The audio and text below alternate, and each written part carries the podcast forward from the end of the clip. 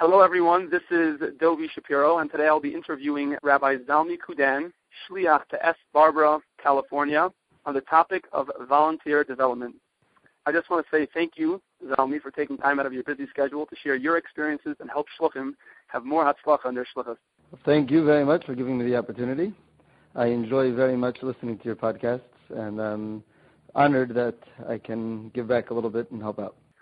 Okay, thanks, Zalmy. Let's get right to it in regards to the topic of volunteer development, it's a big discussion, but today I would like to focus on one specific event. And being that Purim is coming up, let's focus on Purim, how a shliach could involve volunteers in making and running a Purim party without being involved every minute of the way.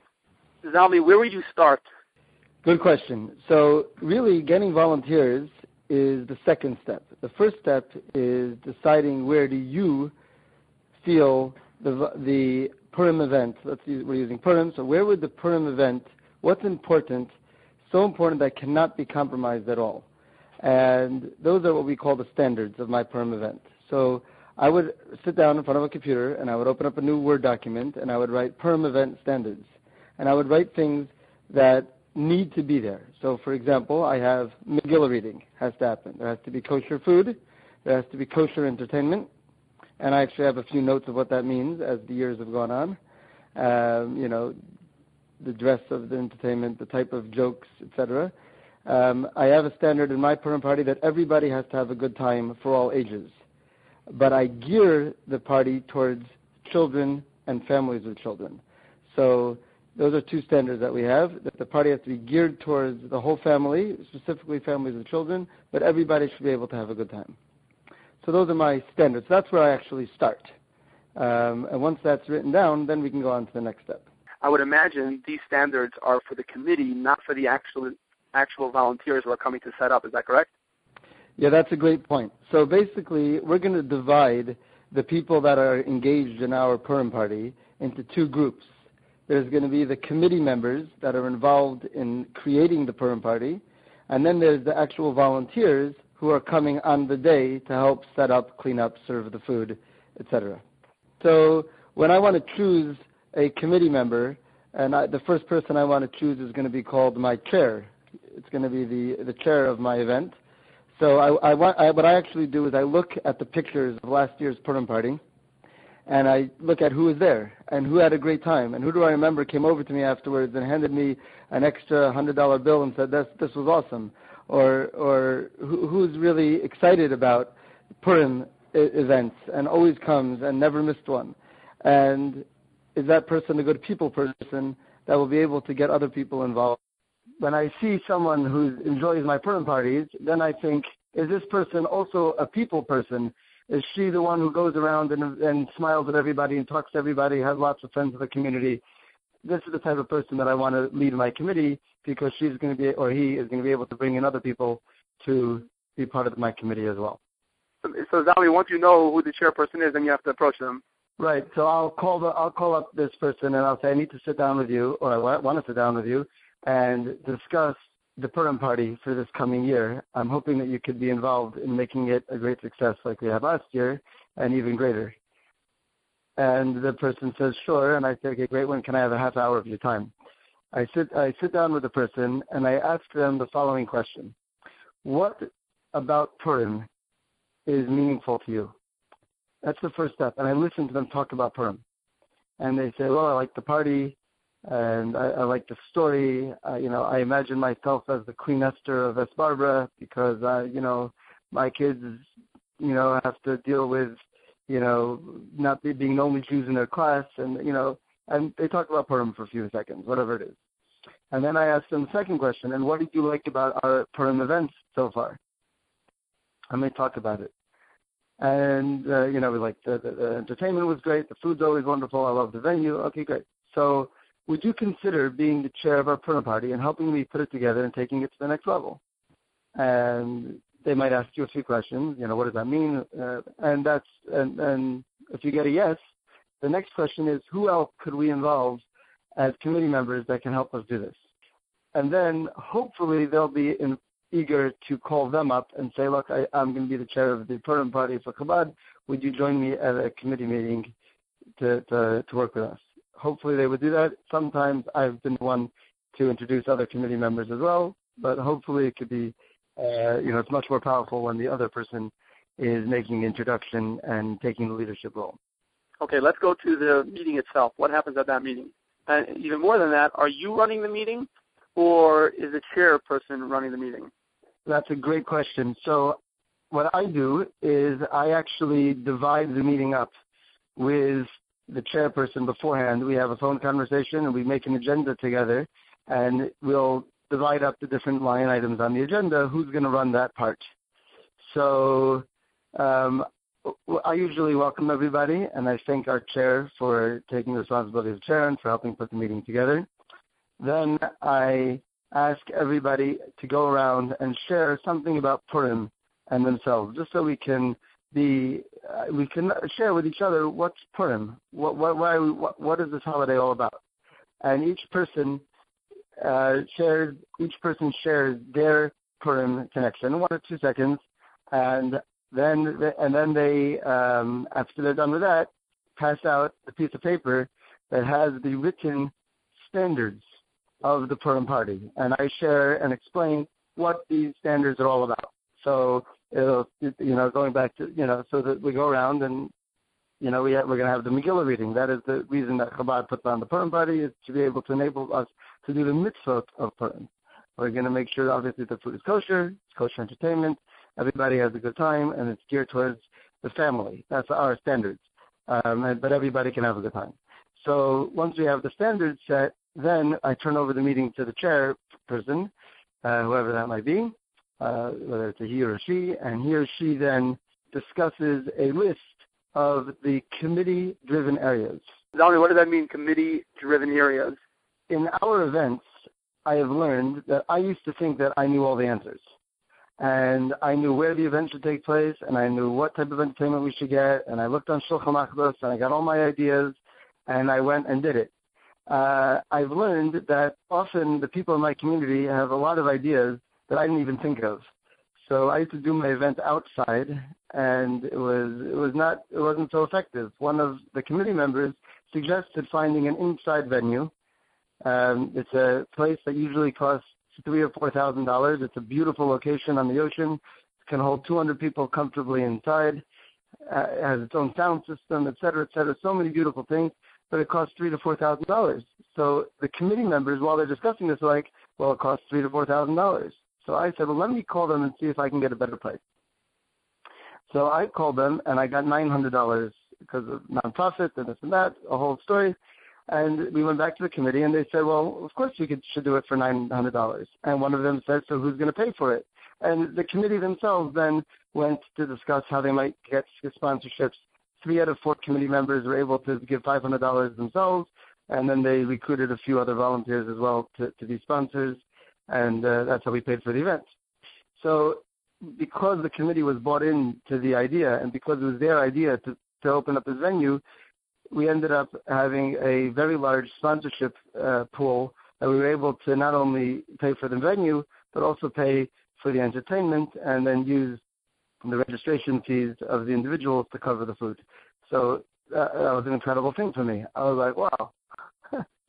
so uh, instead of doing it at Chabad, in my Chabad house where it's not ideal, my Chabad is not ideal for Purim party because I don't have an indoor space that's, that's big enough for the 200 people that started coming. So now I had a comfortable, beautiful place that actually attracts more people because they want to just go because of the venue. I, I think it's I think it's so important for for Shluchim to hear this idea of having your community members involved in giving their own ideas and being a part of it because then it then it then it changes the whole dynamic of it. Exactly, and there's so many areas where it doesn't matter to us, to the shliach, to Chabad, to Yiddishkeit. For example, it doesn't matter where, where the event necessarily takes place. It doesn't matter what time the event is. Purim's on Sunday this year. Why can't it be a breakfast? Who says it has to be a dinner? This is something that the people of your committee are going to be able to share with you. Well, you should know that all the school districts are getting together for a big PTA bash this, that evening. So you probably don't want to make it in the evening. You should make it in the morning. Oh, wow, I didn't know that. Okay, what type of entertainment? They may have friends. They may have ideas that could be entertainers or ideas that you didn't even think about. How much should you charge? Is there an early bird discount? can they reserve online? What are the sponsorship opportunities? How much? How many? What's the menu for the food? What does the decor look like? Do we decorate the whole place? Do we do a theme? Do we not do a theme? Who says we have to do Purim in China? Maybe we should do Purim in, in, in Africa. I have no idea. This is this is not my decision. This is their decision. I can give them ideas. I can tell them what other Chabads do, but it, ultimately they're the ones who decide what we should do and what's feasible to do with our community volunteer base. I think a shliach listening to this will will think this is great to have everyone involved in the planning, but if ultimately they're not helping implement, sometimes it could make it more complicated for the shliach to have to now, you know, follow up with all these ideas. So really, the next question is: is how do what's the next step of the meeting where people are taking responsibilities? Okay, exactly. So as as the meeting goes on, the chairperson, and this is on the agenda already before we start, the chairperson is then going to assign tasks. And basically, the committee as a whole will dis- discuss what needs to be done and when does it need to get done. Uh, so there's obviously going to be food. So someone's going to have to create a menu. Who's going to take care of that? Someone's going to have to order the food. Who's going to take care of that?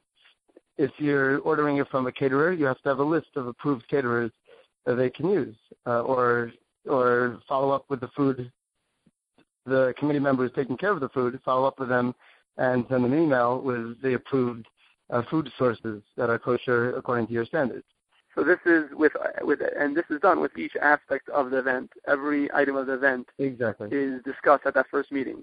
Right. So the the ta- the tasks are divided at the first meeting. Who's going to deal with the general things? And I can take some tasks if those are you know I'm I'm on the committee too. So you know my specialty is entertainment. The people in my committee that's not their thing. So I helped out with finding an entertainer, and and it was approved by the committee. I sent an email to everybody. You know I found this person. This is how much they cost. Is it a go? And they all said yes, and that was it. We did it.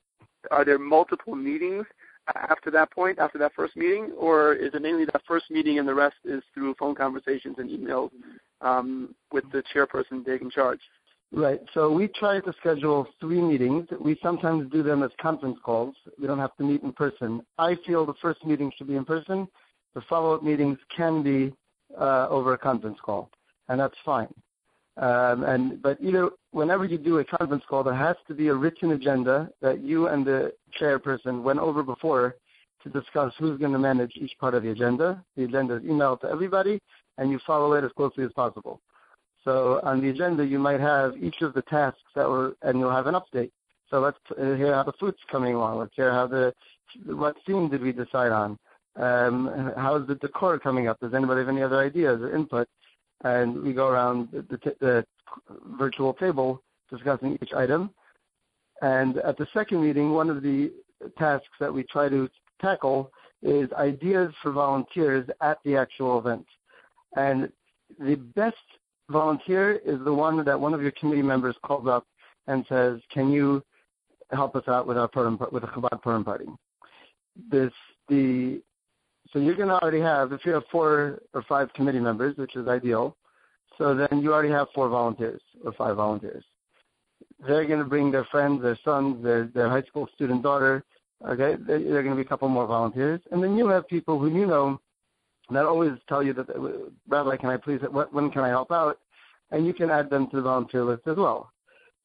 Or you can have one of your volunteer, if there's a member of the committee managing the volunteers, which there should be, so that person can call them up. You can give them a list. Here's the people that always tell me that they could always help out at Chabad.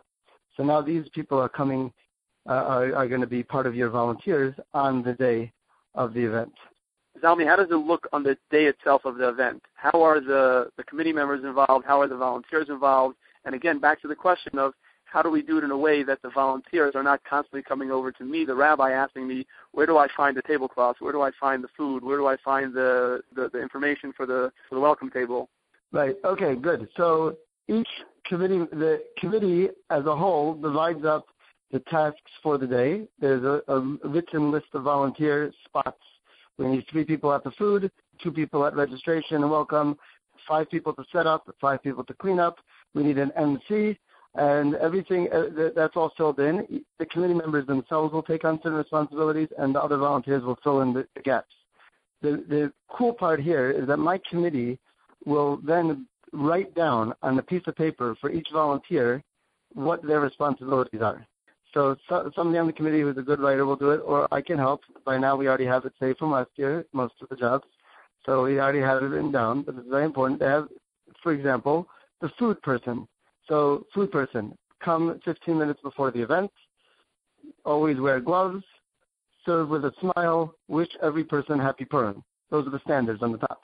And then, depending on the food, you know, three meatballs per person, or whatever, whatever you decide you're going to do, or if you're not doing it buffet style, how you, how does each plate look? And the committee, the volunteer, or the, hopefully a committee member who's going to be in charge of the food, will be the one to be the point person for that volunteer. And when the volunteer gets this in an email three days before the event, this is who you go to if you have any questions. Here's her cell phone number. Thank you, Rabbi Zalman Kudan. I really appreciate your time. You're most welcome. I hope it helps somebody, and anybody can feel free to contact me as well if they have specific questions along the process. I am happy to help. And uh, important to everybody. This is Dovi Shapiro. If you know any shluchim that would enjoy these weekly shluchim podcasts, feel free to let them know. They can email me with the word subscribe in the subject line to rabbi at jewishflagstaff.com. Make it a great week.